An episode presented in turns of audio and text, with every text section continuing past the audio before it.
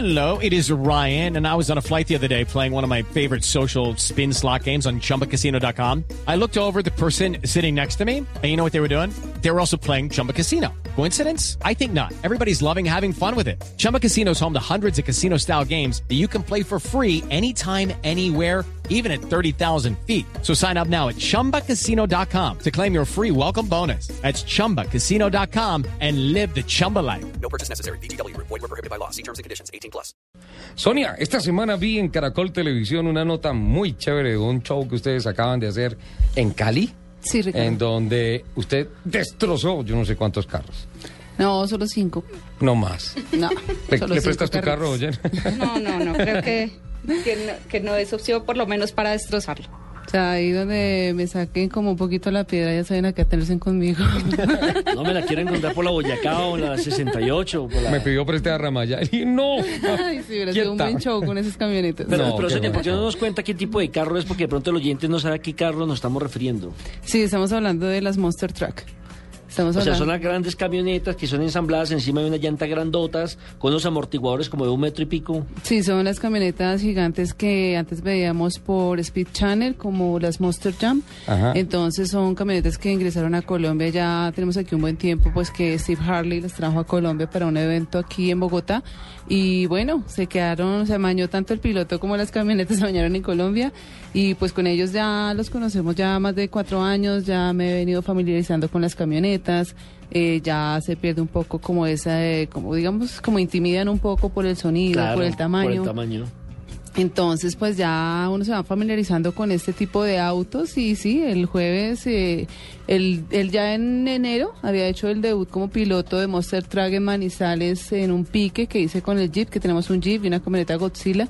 Se hizo un pique con Godzilla, eh, desafortunadamente por el clima pues no, se, no, no pude saltar los autos porque pues ya también se volvió como mucha greda y pues también tanto poder y pues como sin experiencia también eso ya sí- tracción y todo. Sí, entonces ya se volvió un poco peligroso. Entonces, bueno, por ese día lo dejamos así. Y sí, este fin de semana estuvimos en Cali en un show de Monster Truck con Freestyle, BM, eh, con los de las niños de las bicicletas. Sí, pude debutar como piloto, pues cosas que pasan como siempre con los autos. Desafortunadamente también se me rompió un eje. ¿Ah, sí? Pero a ver, usted pasa por encima de cinco carros y quiere que no le pase nada al suyo. Mujer, ¿no? Ah, Y, y se, y se le cayó la pestañina. Sí, no, se me corrió el delineador Sí, eso fue lo que me desconcentró. ¿Esas camionetas son automáticas, son mecánicas? Sí, eh, el que yo estaba manejando es automático, pero, o sea, digamos por ese lado no sea, no, pues tan fácil. Sí. El problema, digamos, de estas camionetas es como saber controlar precisamente ese, ese poder de los carros, porque uno tiene que, no solamente, así como dice uno, darle acelerador a fondo para que salte, sino también uno, como inicialmente uno tiene que como que pisar los carros y todo, entonces uno tiene que ir Como si fuera saltando. Sí, pero entonces como eso es por seguridad también, tanto el freno como el acelerador es un poco duro, entonces a uno le toca como ir calculando como a cuántos grados uno puede ir poniendo el acelerador solamente para el saltico, a cuántos grados ya o si es acelerador a fondo para poder saltar sobre los vehículos. Sí, hay muchas cositas que hay que tener en cuenta con Me autos. preocupa, por ejemplo, si Ricardo Soler va a intentar eh, conducir un auto de estos. Pues Tengo que llamar a bomberos para que saquen la escalera y él pueda subir. No, no alcanzo a ramallar. No.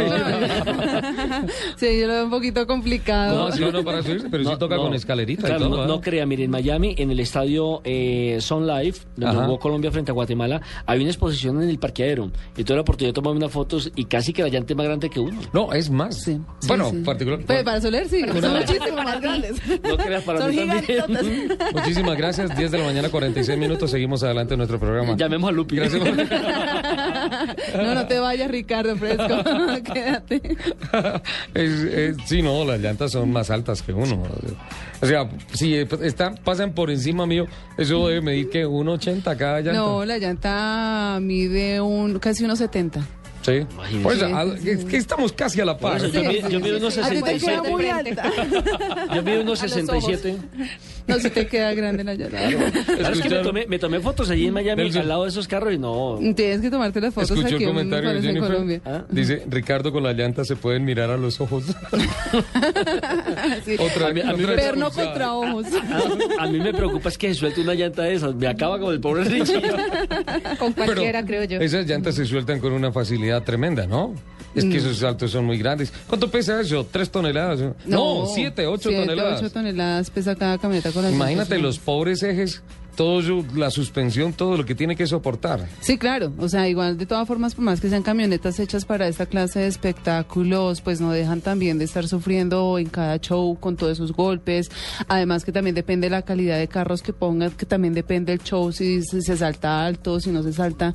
Porque bueno, pues uno ve los shows en Estados Unidos que esas camionetas se paran en dos ruedas, pero todo eso depende también de los carros que se pongan. Allá sí encontramos unos Las Buick configuraciones. 66. Sí, unos Sí, que se que van con, con todo, digamos, ya casi los ponen como como como que uno dice, pobrecitos esos carros, Están ¿cómo los van a desbaratar? Y Sí. tienen ¿Y se- algún, no sé, Rick, algún control, algunas asistencias que te ayudan, porque si son automáticos, tienen controles, no sé, De No, tracción, de de- tracción. De estabilidad, ¿no? No, no, no, no, no, no, no tiene nada de eso. Ahí es virtud del piloto. Sí, ahí es la habilidad del que tenga Solo el piloto automático. o algo así. Uno, pues igual, le da el automático la, y la arranca, pero era- ahí es donde, donde digo, por ejemplo, que toca tener cuidado, es como la maniobra, maniobrabilidad de esa clase de autos. Pero sabes una cosa, Jen, que la transmisión que tienen es progresiva, porque si bien tú dices es automático solamente con un drive, alcancen desde la arrancada, o sea, de cero. Imagínate mover una masa de 9 toneladas y me decía Steve que alcanzan 100 kilómetros por hora rápido. Sí, lo que pasa es que también no Date cuenta de solamente... la transmisión. Es que todo esto es, es, es el conjunto de todo el carro. Son camionetas que no solamente toda la parte de la transmisión, sino también es el motor que es todo completamente customizado. Entonces, bueno, la carrocería es en fibra de vidrio, las camionetas son tubulares, pero de todas formas también 1500 caballos de fuerza que tienen que empujar el carro con esas llantas, con los saltos, porque todo el mundo nos pregunta que si nosotros, por ejemplo, usamos rampas y pues las camionetas no usan ninguna clase de rampa, por el impulso y por el poder del motor, es que ya las camionetas saltan sobre los autos. Nelson, esto es un examen aquí al aire a quemarropa. Cuando hablamos de suspensión, ¿de qué piezas estamos hablando, Jennifer? amortiguadores, eh, espirales, Ajá. todo el eje posterior, delantero.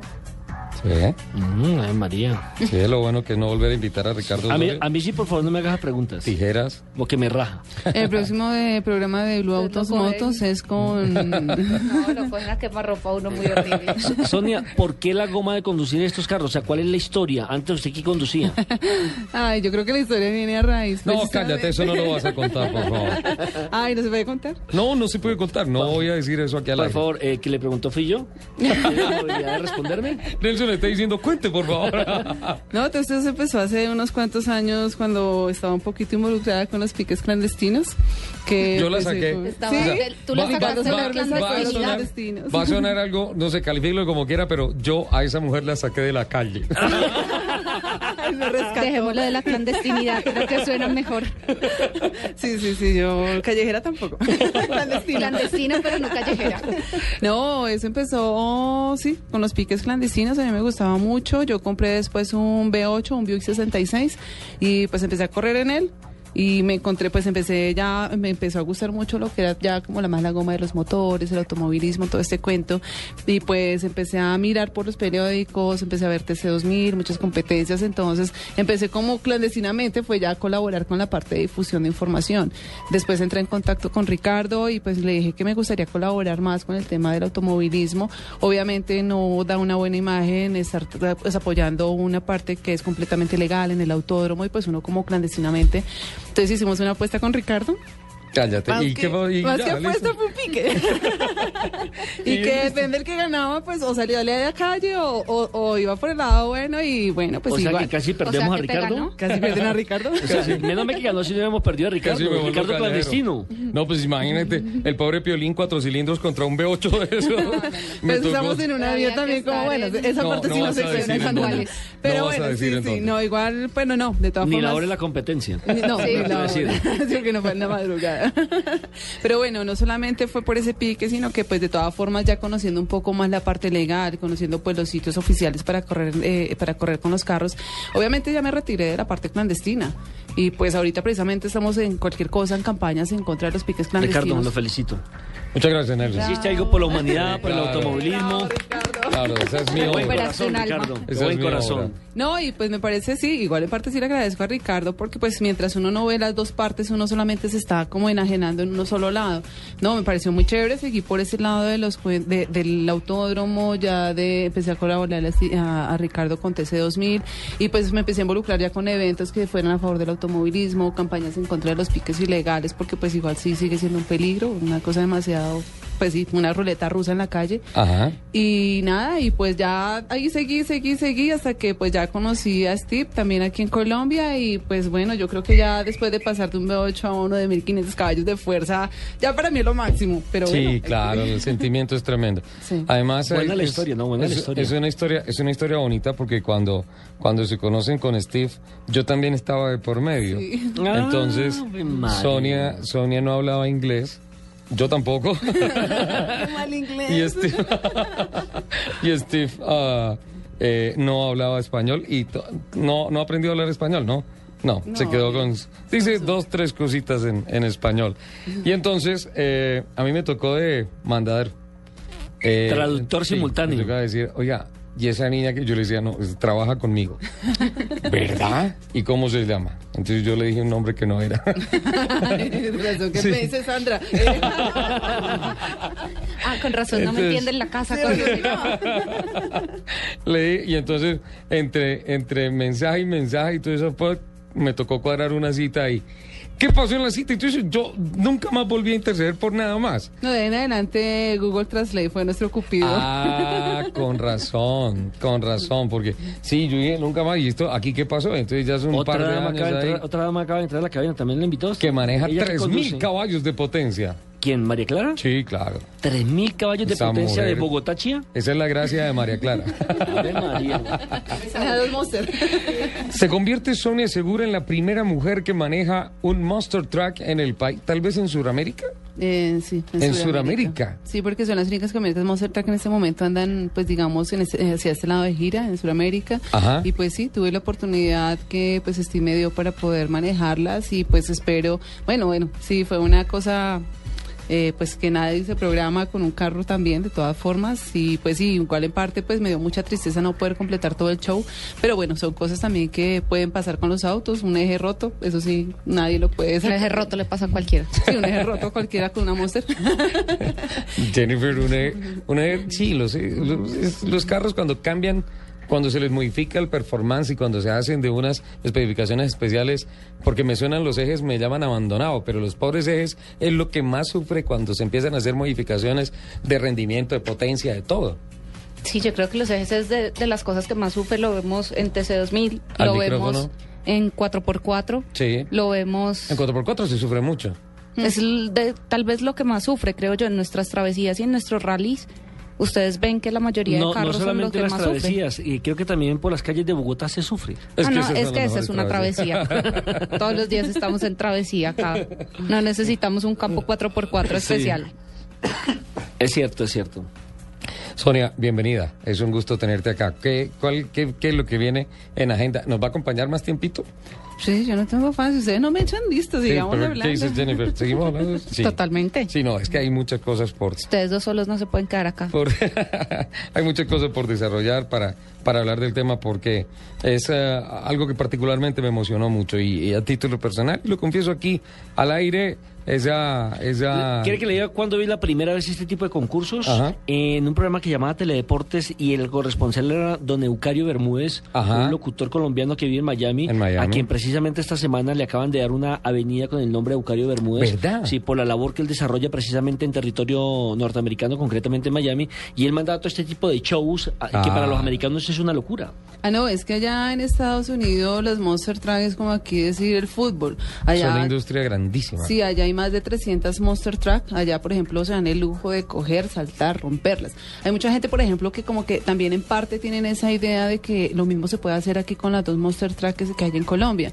Que nosotros, ah, eso que eso salten las, volten las rampas, volteen las... Pero eso vale mucha plata. ah. Claro, o sea, allá en Estados Unidos las piezas todas son económicas, hay más de 300 camionetas Monster, empezando que los sitios Hay que patrocinadores. Hay, en esta- hay patrocinadores, sí, obviamente, y pues los sitios allá hay sitios para eso. Allá coliseos, estadios, no hay ningún problema por hacer esa clase de eventos allá porque pues precisamente es como allá tener un estadio de fútbol para, como aquí tener fútbol, allá tener un estadio para las camionetas. Aquí se ha complicado un poco el tema por los espacios porque pues digamos también en parte la gente tiene un poco como una idea errónea de que porque las camionetas son muy grandes, que porque las camionetas saltan, dañan el, el pasto, daña todo. Eso en realidad no pasa porque pues igual también como que el peso es nivelado, la amortiguación es en nitrógeno y pues lo que yo digo, digamos lo que yo el ejemplo que les doy es que si por ejemplo uno entra con tacones al, al, al césped, pues entierra el tacón. Cambio, si uno entra con tenis, pues obviamente no le pasa nada al césped. Es- Eso es básicamente lo que yo también les digo. Si nosotros entramos con las Monster Track, con, con las llantas pequeñas, porque siempre llegan con llantas pequeñas, eso sí corta el césped. Con las llantas grandes no pasa nada. Una, una mujer metida en el tema de Monster Trucks cuando se viste de tacones. Nunca y nunca me hubiera vestido de tacones.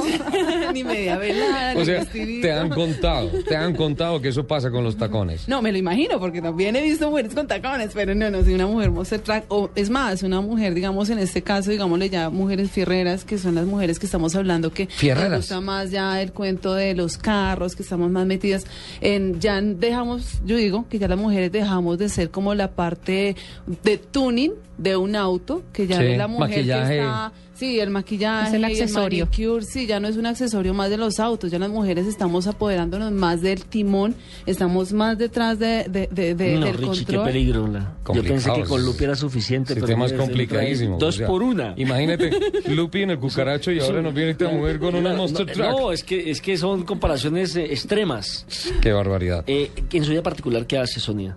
Yo en mi vida particular, eh, yo soy productora.